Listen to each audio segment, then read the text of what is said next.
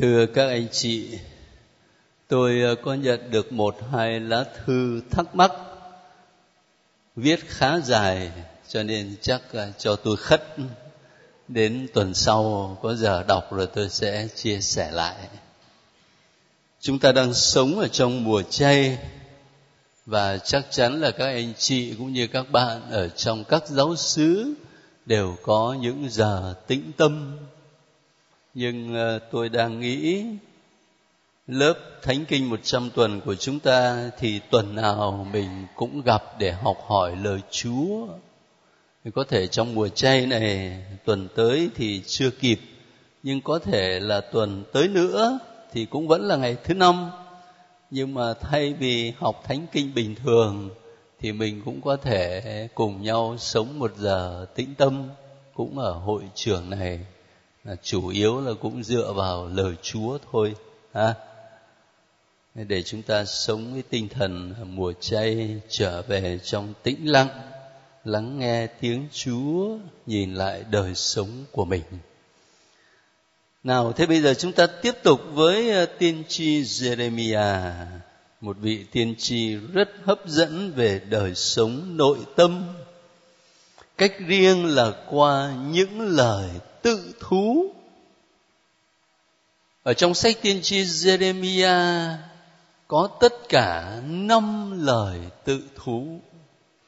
Các anh chị ờ, có bút ở trong tay đó thì có thể ghi lại cho nó rõ thế này. Bây giờ chúng ta lấy chương 11 chương 11 từ câu 18 cho đến hết chương đó rồi sang luôn cả chương 12 cho hết câu 6 đó.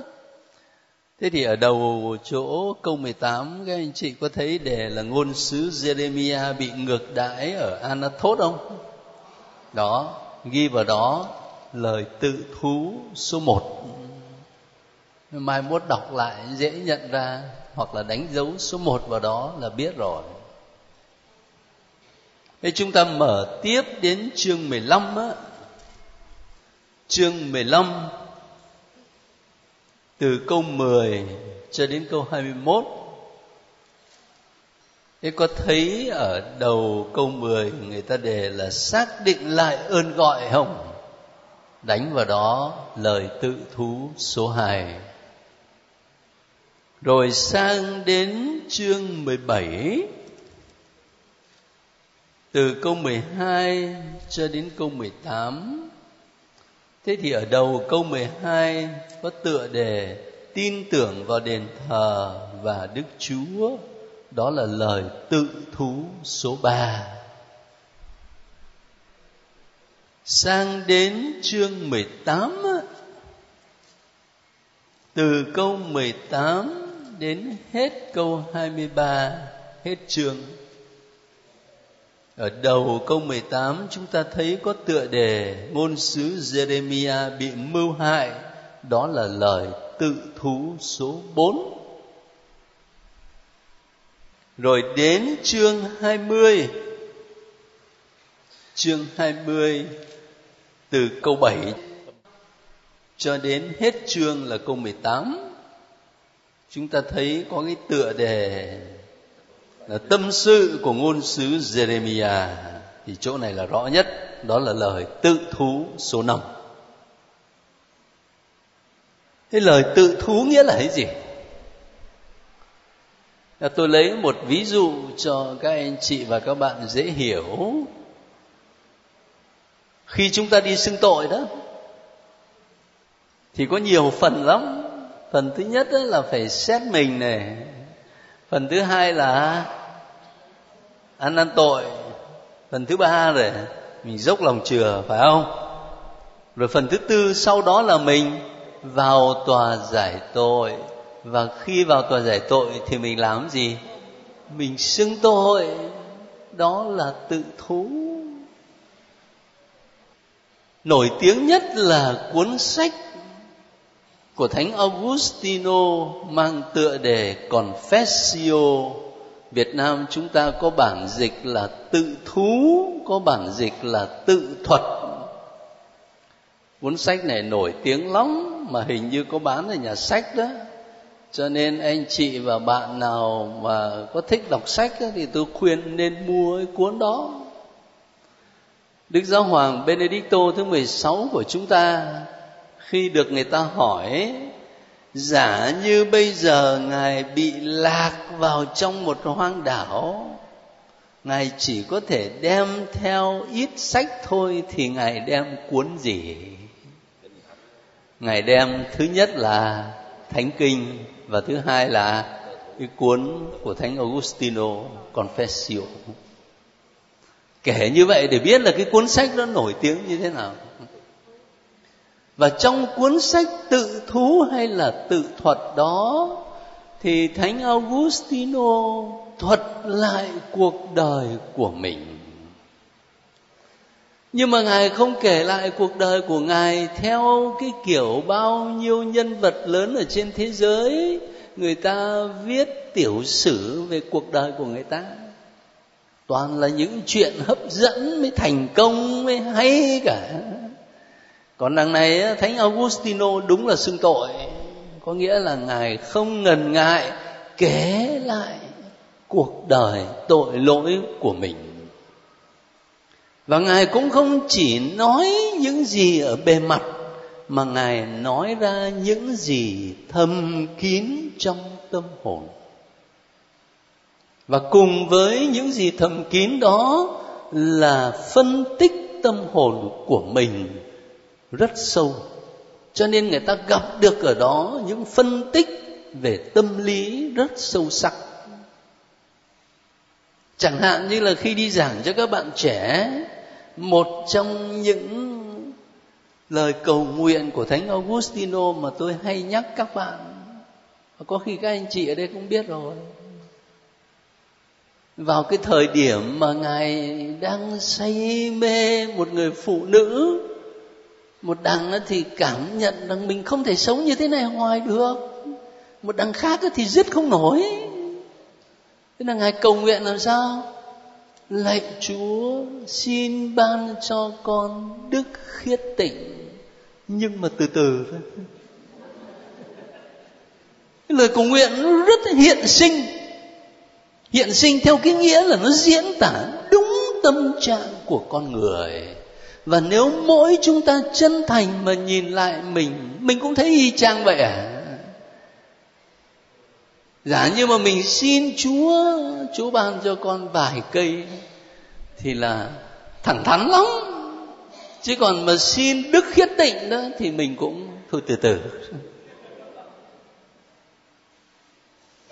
Nó nó diễn tả cái sự rằng co trong tâm hồn của con người đó là một ví dụ để thấy là thánh augustino nói lên những gì thầm kín và sâu xa trong tâm hồn khi viết cái cuốn tự thuật đó. Và khi nói đến tự thuật hay tự thú giống như tiên tri Jeremiah bao giờ nó cũng nằm ở trong tâm tình cầu nguyện, đối thoại với Chúa. Chứ không chỉ là nói với bản thân, không chỉ là phân tích bản thân mà là đối thoại với Chúa, trò chuyện với Chúa.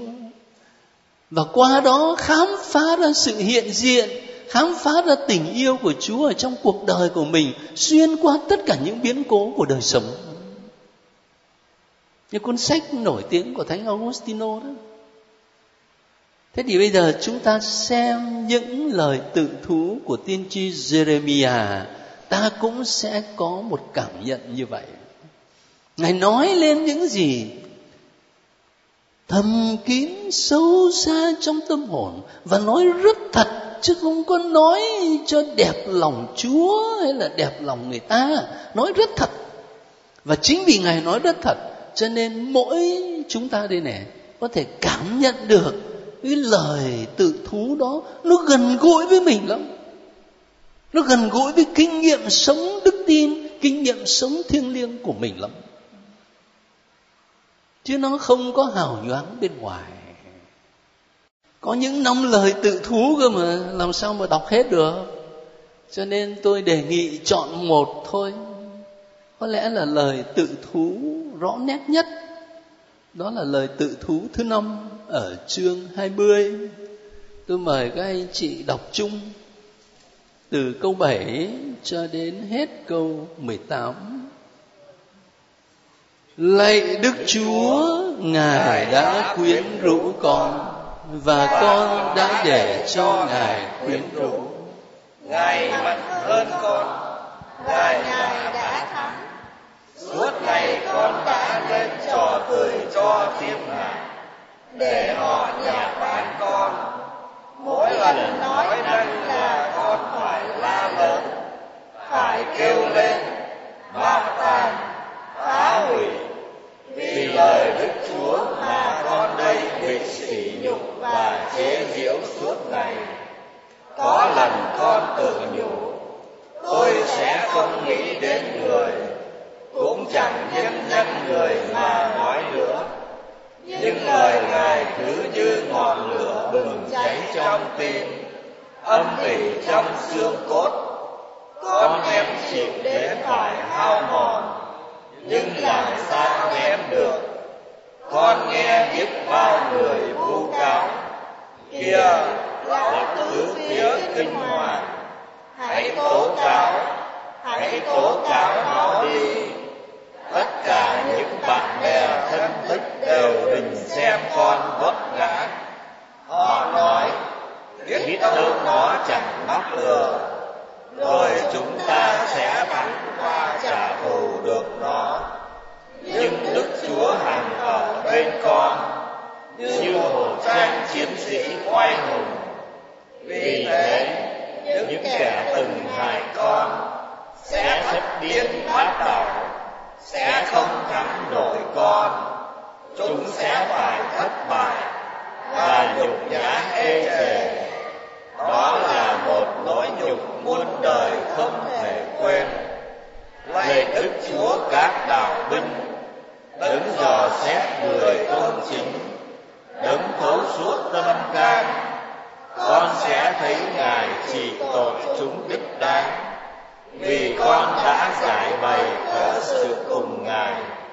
Hãy ca tụng Đức Chúa, hãy ngợi khen Đức Chúa, vì người đã giải thoát kẻ cơ bẩn khỏi tay thường hung bạo. Thật đáng nguyền rủa ngày tôi được sinh ra, ngày mẹ tôi sinh ra tôi không đáng được chúc lành. Thật đáng nguyền rủa kẻ làm cho cha tôi hớn hở mừng vui khi báo tin cho người một người con một bé trai được sinh ra cho ông. Chớ gì kẻ đó giống như các thành, bị đức chúa phá đổ, không chút xót thương. Chớ gì sáng sớm nó nghe tiếng kêu cứu, và giữa trưa nghe tiếng hò xung trận. Tại sao tôi đã không chết ngay trong lòng mẹ, để mẹ tôi nên nấm mồ chôn tôi? Và lòng bà cứ mang tôi mãi mãi. Tôi đã lọt lòng mẹ để làm chi? Phải chăng chỉ để thấy toàn gian khổ buồn sầu? Và thấy cuộc đời qua đi trong tuổi hổ các anh chị ờ, nghĩ sao về những lời tâm sự này? Lạy đức chúa, ngài đã quyến rũ con và con đã để cho ngài quyến rũ. Có bao giờ mà chúng ta dám sử dụng cái từ ngữ quyến rũ để nói với chúa không? Tôi hồ nghi chắc không quá à có ai trong các anh chị và các bạn đạo đức lắm thì cũng bảo là chúa gọi con, chúa chọn con. Chứ có ai mà dám nói là chúa quyến rũ con. Đây là từ ngữ dành cho cái cô gái nào ấy đi quyến rũ một anh thanh niên. Vậy mà Jeremiah sử dụng cái từ ngữ đó đó. Nhưng mà động từ quyến rũ lập tức nó diễn tả mối tương quan giữa Jeremiah với Thiên Chúa là một tương quan. Tình yêu tình yêu. Một tương quan tình yêu hết sức gắn bó và mật thiết. Người ta mới dùng cái từ ngữ này. Lạy chú chú quyến rũ con. Về phần con thì con để cho ngài quyến rũ. Tức là con cũng mắc bẫy rồi. con cũng đồng lòng trong cái mối tình đó rồi như vậy, cái lời đầu tiên này, nó mở ra một bối cảnh để giúp ta hiểu được những tâm sự sau này những tâm sự sau này Jeremiah diễn tả chỉ có thể hiểu được trong bối cảnh của tình yêu như là tình yêu nam nữ vậy. Còn nếu không thì nghe nó khủng khiếp quá.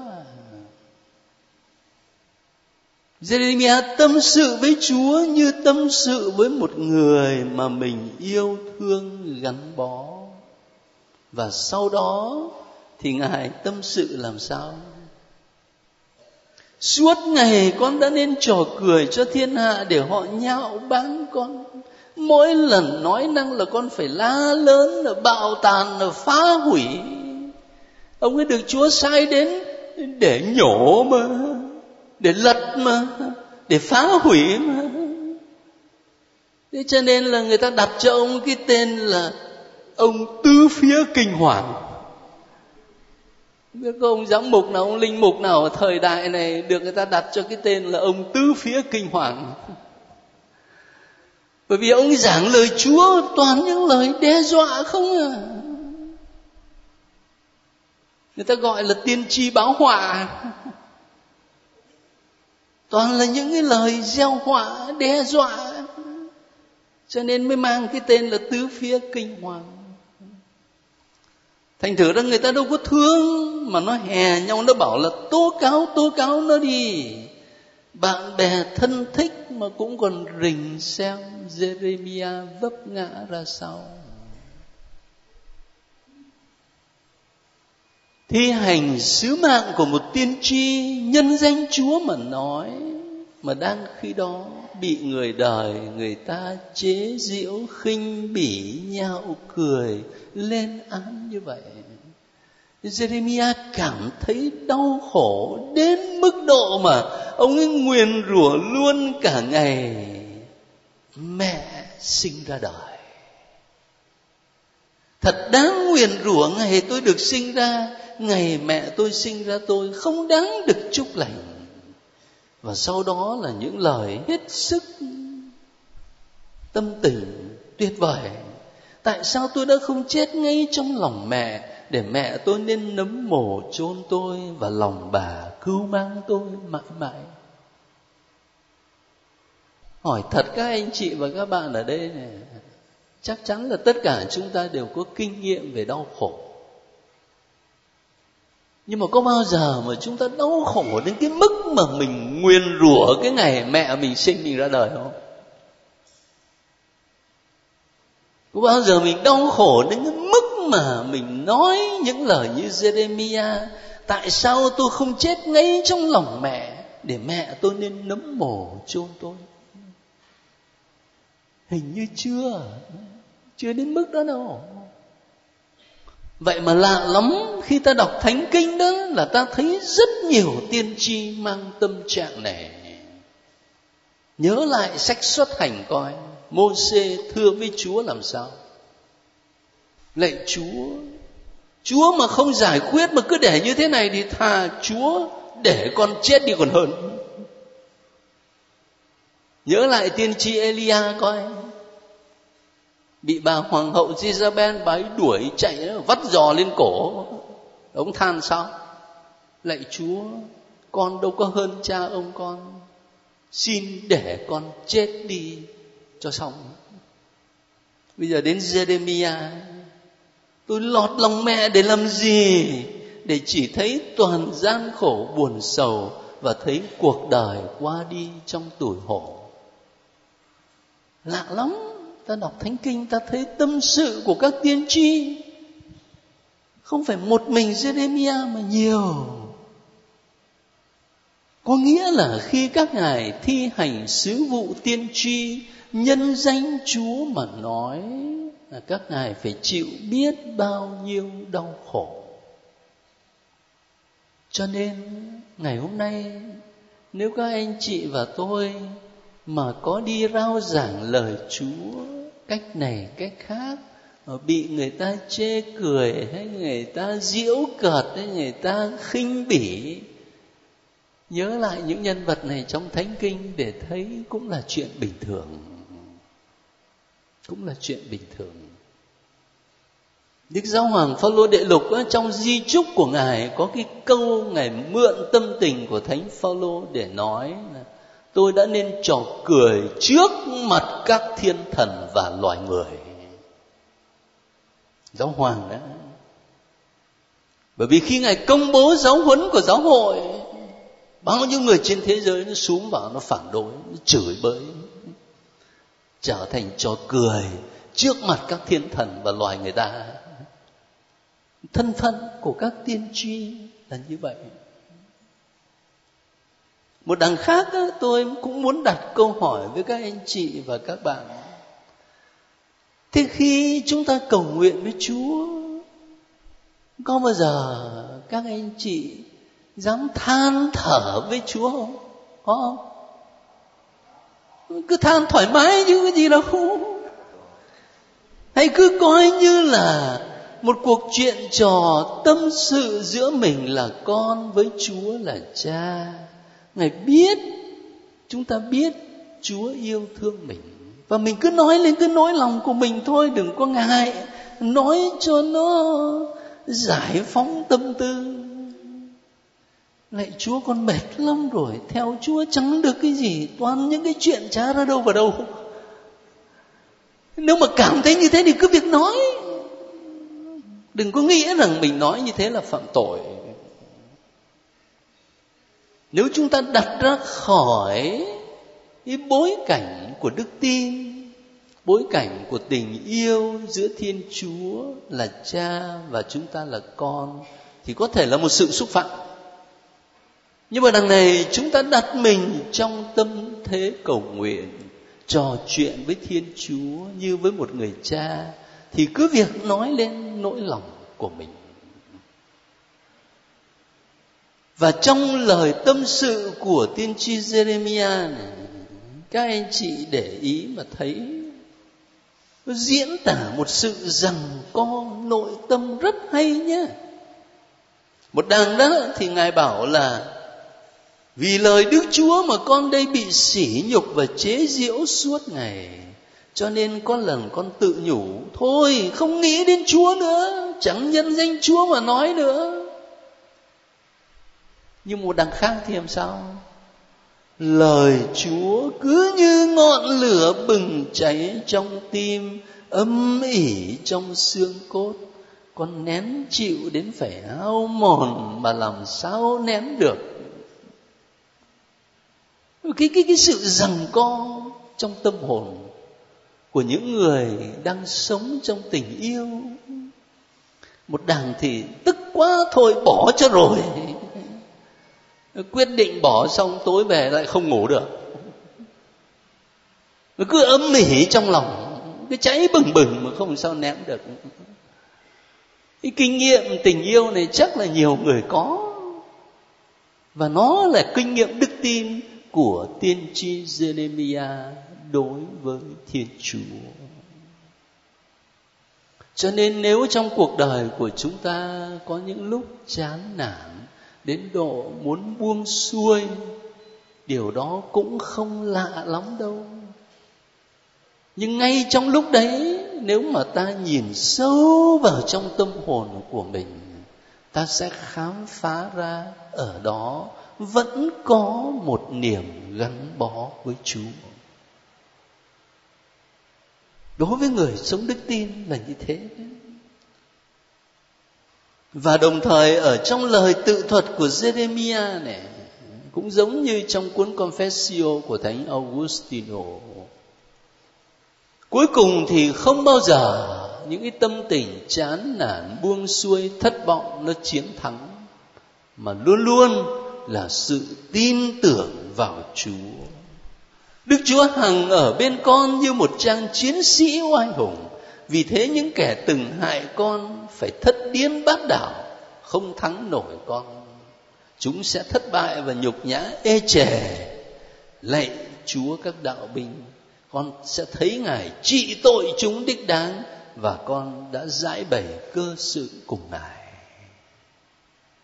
giống như Chúa Giêsu của chúng ta ở trên thập giá ngài kêu lên cái câu là cha ơi, sao cha bỏ con?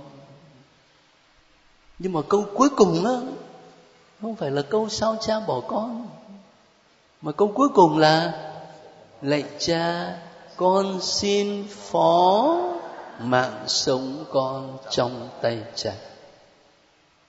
Luôn luôn là như vậy. Chán nản, buông xuôi, thất vọng, có đấy, nhưng mà tâm tình cuối cùng luôn luôn là tin tưởng phó thác nơi chúa. Thế từ đó, sở dĩ tôi muốn chọn lời tâm sự này của tiên tri Jeremiah để có ý chia sẻ với các anh chị, có lúc nào đó ở trong đời sống đức tin hay khi mình đi làm việc tông đồ mà mình gặp những cái chuyện buồn phiền, chán nản mong các anh chị nhớ lại trang thánh kinh này. Mở lại đọc. Mở lại đọc để làm gì? Để khám phá ra rằng những tâm tư mà chúng ta đang có không phải là một mình chúng ta có, mà rất nhiều người đã có và có một cách sâu sắc. Và đồng thời nhờ đọc lại như vậy ta lấy lại niềm hy vọng, ta lấy lại sự phấn khởi trong đời sống đức tin, trong đời sống thiêng liêng. Bởi vì chắc chắn là con đường đi theo chúa nó không phải là con đường dễ dãi, mà ngược lại rất nhiều thử thách, rất nhiều đau khổ. Mùa chay giúp chúng ta ý thức điều đó hơn. Đó là một việc. Kế đó một cái đặc điểm nữa của tiên tri Jeremiah mà tôi muốn giới thiệu, đó là khi ngài đi giảng đó, ngài hay dùng những dụ ngôn. Và như vậy là giống Chúa Giêsu của mình lắm. Chúa Giêsu giảng bằng rất nhiều dụ ngôn. Có những dụ ngôn nó bắt nguồn từ sự kiện trong cuộc sống thường ngày. Có những dụ ngôn là những câu chuyện mà Chúa Giêsu sáng tạo ra. Có cả những dụ ngôn là những hành động mà Chúa Giêsu làm, nhưng mà trong hành động đó nó ám chỉ một nội dung sâu xa. Tiên tri Jeremiah cũng vậy. Khi ngài đi giảng, ngài dùng rất nhiều dụ ngôn thế bây giờ, chúng ta coi thử xem một vài dụ ngôn. Ví dụ, ở chương 13 đó, mời các anh chị lấy chương 13 chúng ta cùng nhau xem chương 13 từ câu 1 cho đến câu 11 Đức Chúa phán với tôi thế này Ngươi hãy đi mua một chiếc đai lưng bằng vải gai và thắt vào lưng, Nhưng đừng ngâm nước. Tôi đã mua chiếc đai lưng như Đức Chúa truyền và thắt vào lưng. Có lời Đức Chúa phán với tôi lần thứ hai rằng, Ngươi hãy cầm lấy chiếc đai ngươi đã mua và đang thắt ở lưng. Hãy đứng dậy đi đến Euphrates và đem giấu trong một kẻ đá. Tôi đi giấu đai lưng ấy ở Euphrates như Đức Chúa đã truyền cho tôi, sau nhiều ngày, Đức Chúa lại phán với tôi, đứng dậy đi Euphrates lấy chiếc tay lưng ta đã truyền cho ngươi giấu ở đó về vậy tôi đi Euphrates tìm và đem chiếc đai lưng từ nơi tôi đã giấu về. Nhưng này, chiếc đai lưng đã hư, không dùng vào việc gì được nữa. Bấy giờ có lời Đức Chúa phán cùng tôi rằng, Đức Chúa phán thế này, Ta sẽ hủy diệt thói kiêu hãnh của Juda và thói kiêu hãnh lớn lao của Jerusalem như vậy. Dân xấu xa này không chịu nghe lời ta. Cứ ngoan cố cứng lòng, chạy theo các thần khác mà làm tôi và sụ lệch chúng. Nó sẽ nên như chiếc đai lưng hoàn toàn vô dụng kia. Vì cũng như chiếc đai lưng người ta thắt ở lưng ta cũng thắt chặt cả nhà Israel và nhà Juda vào ta như vậy, để chúng trở thành dân của ta dân đem lại cho ta tiếng tâm danh dự và vinh quang nhưng chúng đã chẳng chịu nghe sấm sấm ngôn của Đức Chúa. Hình ảnh ở đây là chiếc đai lưng. Nó không giống ờ, cái dây thắt lưng của chúng ta bây giờ đâu. Cái dây thắt lưng của các anh chị ờ, và tôi cũng có nữa, bây giờ nó bằng da cơ. Tốt lắm. Ngày xưa làm gì bằng da hả? Bằng cái gì đây? bằng vải gai cho nên đương nhiên người ta đâu có ngâm nước phải không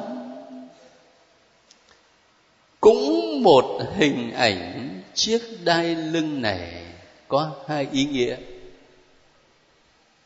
Ý nghĩa thứ nhất là từ câu một cho đến câu thứ mười. Cái đai lưng, rồi chúa bảo jeremia là đem giấu trong một kẽ đá. Rồi sau nhiều ngày, chúa bảo đi tìm lại. Đến khi tìm lại thì nó làm sao? Nó hư rồi giấu ở trong kẽ đá, có thể nó ẩm ướt, nó hư đối thế thì cái hình ảnh của chiếc đai lưng bị hư đó trở thành một dụ ngôn để nói về dân Israel sẽ bị hủy diệt vì thói kiêu hãnh của họ. Vì cái tội chạy theo ba an và các thần ngoại lai từ câu thứ nhất cho đến câu thứ mười nổi bật cái ý nghĩa đó mà chủ yếu là câu chín đó ta sẽ hủy diệt thói kiêu hãnh của Juda và thói kiêu hãnh lớn lao của Jerusalem. Như vậy, nhưng mà ngoài ra thì hình ảnh chiếc đai lưng này nó còn có một ý nghĩa thứ hai nữa ở câu 11 đó. Ở câu 11 thì Chúa nói làm sao? Như chiếc đai lưng người ta thắt ở lưng, ta cũng thắt chặt cả nhà Israel và nhà Juda vào ta như vậy. Như đai lưng ở đây nó mang một ý nghĩa khác rồi. Nó là một cái gì đó để thắt chặt. Ví dụ như chúng ta mặc quần mặc áo đây thì cái, cái dây thắt lưng nên là nó thắt chặt cái quần mình mặc vào thân thể mình. Thì ở đây chiếc đai lưng nó trở thành một hình ảnh, một dụ ngôn để muốn nói là thiên chúa muốn gắn bó với dân của ngài một hình ảnh rất đơn sơ mà nó trở thành hình ảnh nói lên những mối tình yêu thương gắn bó mà thiên chúa muốn trao ban cho dân của ngài. Thế cho nên Jeremia không chỉ nói bằng lời mà Jeremia còn rao giảng bằng dụ ngôn. Mà chưa hết đâu. Bây giờ chúng ta lấy thử một uh, chương khác nữa là chương 18 á. Ở chương 18 chúng ta chỉ cần đọc chung với nhau từ câu 1 cho đến hết câu 6 thôi. Có lời Đức Chúa phán với ông Jeremiah rằng ngươi hãy trỗi dậy và xuống nhà thợ gốm. Ở đó ta sẽ cho ngươi nghe lời ta. Tôi xuống nhà thợ gốm và này anh ta đang sử dụng chiếc bàn xoay hai bánh những chiếc bình anh đang nắm bị hỏng như có lúc xảy ra khi thợ gốm mặt đất sét. Anh làm lại một chiếc khác đúng như anh thấy cần phải làm. Bấy giờ có lời đức chúa phán với tôi rằng, ở nhà israel đối đối với các ngươi, ta lại không thể làm được như người thợ gốm này hay sao? Sấm ngôn của đức chúa này hỡi nhà israel, đất sét ở trong tay người thợ gốm thế nào? Các ngươi ở trong tay ta cũng như vậy. Cảm ơn các anh chị. Ở đây cái hình ảnh là cái bình mà người thợ gốm làm ra. Cái hình ảnh đó nó trở thành một dụ ngôn để diễn tả cái mối tương quan giữa Chúa và chúng ta. Chúng ta là ai? Mình chỉ là nắm đất sét ở trong tay Chúa thôi à. Cho nên để ý cái câu số 6 đó. Đối với các ngươi ta lại không thể làm được như người thợ gốm này hay sao? Cái hình ảnh này nói lên hai ý nghĩa. Ý nghĩa thứ nhất khi ý thức rằng mình chỉ là đất sét trong tay người thợ gốm, thì ý thức đó giúp chúng ta sống khiêm tốn. Sống khiêm tốn. Sau này thánh phaolô dùng cái hình ảnh là chúng tôi chứa đựng những kho tàng đó trong các bình sành. Ngài muốn diễn tả rằng ngài được chúa sai đi rao giảng tin mừng, ngài cử hành các bí tích. Đó là những kho tàng vô giá. Nhưng mà cái kho tàng đó lại được chứa đựng trong cái bình sành là thân phận con người. Dễ vỡ, dễ bể, dễ sa ngã, dễ tội lỗi ý thức cái điều đó giúp cho chúng ta sống khiêm tốn. Thay vì kiêu căng là tôi là thế này, tôi làm được cái này, tôi làm được cái kia. Tốt hơn là sống khiêm tốn. Và thứ hai đó là cái đất sét, nó chả là cái gì cả. Nhưng mà trong tay người thợ gốm thì nắm đất sét ấy có thể trở thành một cái bình bông rất rất đẹp nếu tôi nhớ không sai thì mẹ Teresa canquita có dùng cái hình ảnh là mẹ chỉ là cây bút chì. Nhưng mà cây bút chì đó ở trong tay tay Chúa. Chúng ta có cái bút đẹp lắm, bút bà ke nhưng mà trong tay mình cũng chả vẽ vời làm sao. Nhưng mà cái bút bà ke đó mà ở trong tay Picasso chẳng hạn đó hay là chỉ là cái bút chì thôi, ở trong tay Picasso chẳng hạn, thì không chừng là cái bức tranh đó một triệu đô la. Huống gì ở trong tay Chúa. Đất sét nó chẳng là gì cả, nhưng mà trong tay người thợ gốm thì có thể trở thành một tác phẩm nghệ thuật. Tương tự như vậy, cuộc đời của mỗi chúng ta cũng chẳng là gì cả. Nhưng nếu chúa dùng thì cuộc đời đó có thể sinh hoa kết trái, đem lại nhiều lợi ích cho nhiều tâm hồn. Cái quan trọng là mình chấp nhận để cho chúa sử dụng cuộc đời của mình.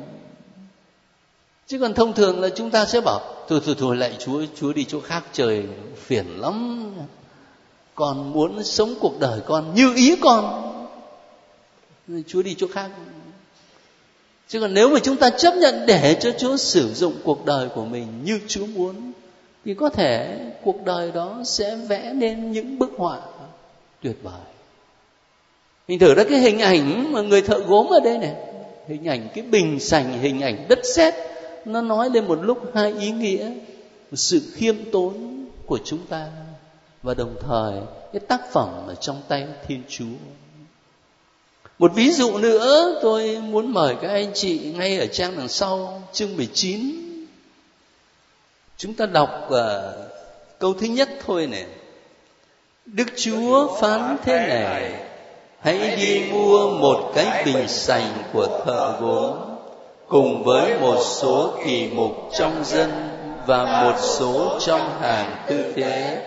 Hãy đi ra phía thung lũng ben hinnom lối vào cửa gốm tại đó ngươi sẽ công bố những điều ta sẽ phán với ngươi. Rồi bây giờ sang cái câu 10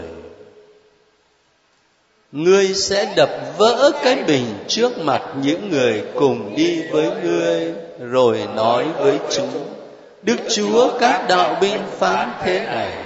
Cũng vậy ta sẽ đập tan dân này và thành này, như người ta đập vỡ cái vò của thợ gốm mà không thể hàn gắn lại được nữa. Ngài công bố lời chúa nhưng mà bằng hành động. Có lẽ trong thời đại của chúng ta là thời đại truyền thông, mình thấy điều đó rõ hơn giả như điều gì các anh chị nghe bằng tai, và một điều khác các anh chị thấy bằng mắt, hỏi điều nào các anh chị nhớ lâu hơn? Thấy bằng mắt. Sẽ nhớ lâu hơn. Tôi đặt cái câu hỏi đó để thấy đó, cái cách rao giảng của tiên tri Jeremiah không chỉ bằng lời để cho người ta nghe, nhưng mà bằng hành động. Thì qua cái hành động đó, người ta nhớ lâu hơn giáo huấn hàm chứa ở bên trong. Đập vỡ cái bình. Thì sau đó, cho người ta thấy thiên chúa sẽ đập vỡ cái dân tộc này như vậy đó. Nếu mà ngoan cố trong đường lối, ngược lại huấn lệnh của chúa gọi ra một vài dụ ngôn cụ thể như thế để chỉ muốn chia sẻ với các anh chị là giống như Chúa Giêsu vậy. Tiên tri Jeremia sử dụng nhiều dụ ngôn khi rao giảng lời Chúa. Và từ đó, nếu ở trong lớp đây có các anh chị và các bạn trẻ nào mà tham gia công tác dạy giáo lý cho giới trẻ, cho thiếu nhi thì tôi cũng muốn gợi ý điều này.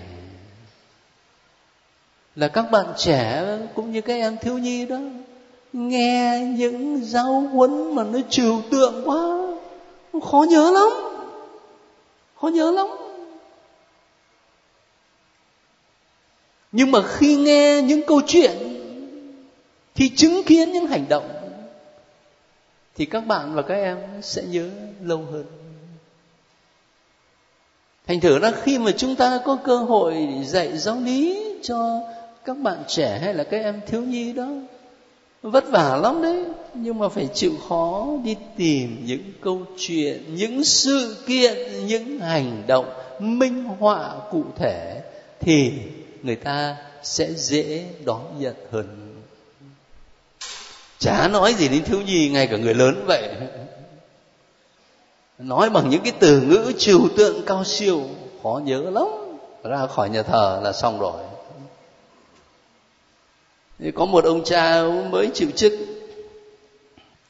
mới học bảy, tám năm ở trong chủng viện, cho nên là kiến thức nhiều lắm. Thì thử ra ông soạn bài giảng mở hết sách này đến sách kia, ông viết bài mấy trang, trích dẫn bao nhiêu tác giả, bao nhiêu nhà thần học, công phu lắm. Mấy trang giấy này ra giảng là ngày cắm cúi ngày đọc từ đầu đến cuối. Xong cái là chắc mẩm là bài giảng này hay lắm, sâu sắc. Lúc là lễ xong gặp một bà cuối nhà thờ hỏi bà thấy làm sao? Hôm nay tôi giảng được không? Và cha giảng, cha chả nhớ, cha cứ lo cắm cúi cha đọc thì làm sao con nhớ được? Cha soạn bài mà cha con không nhớ thì làm sao con nhớ được? Cho nên người ta nghe những cái chuyện mà từ ngữ, tư tưởng nó trừu tượng, nó cao siêu quá, khó nhớ lắm. Nhớ những cái gì nó cụ thể, hình ảnh nó thực tiễn. Đó là cái phương pháp mà Chúa Giêsu mà tiên tri Jeremiah dạy cho chúng ta đấy, qua những dụ ngôn như thế này. Và đấy cũng là cái bài học mà chúng ta có thể học được khi làm cái công tác giảng dạy giáo lý chia sẻ lời Chúa cho người khác. Giờ đã quá giờ rồi thôi chúng ta chấm dứt ở đây. Rồi đến uh, tuần sau mời các anh chị đọc tiếp từ chương 24 đến 39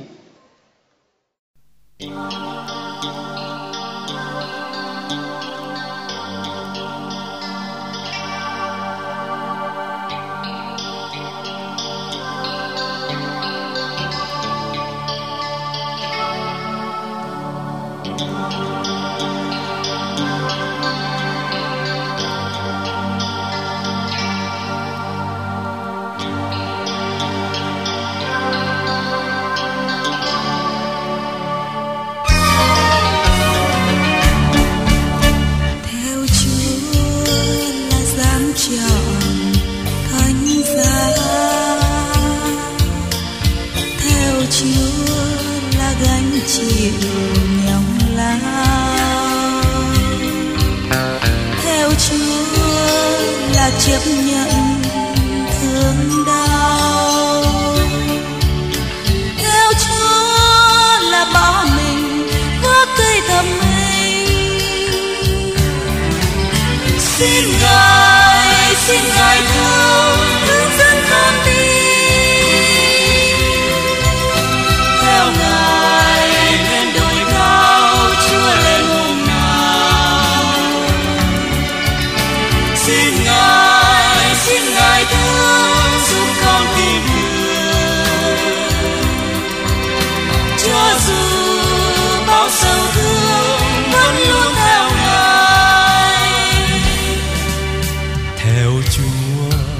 là dám tròn chén đắng theo chúa là dấu đời doa ngắn. nhưng vẫn nhân chén ngài ân ba. Kiên vương từ bỏ mình uống trong từng ngày. Maria.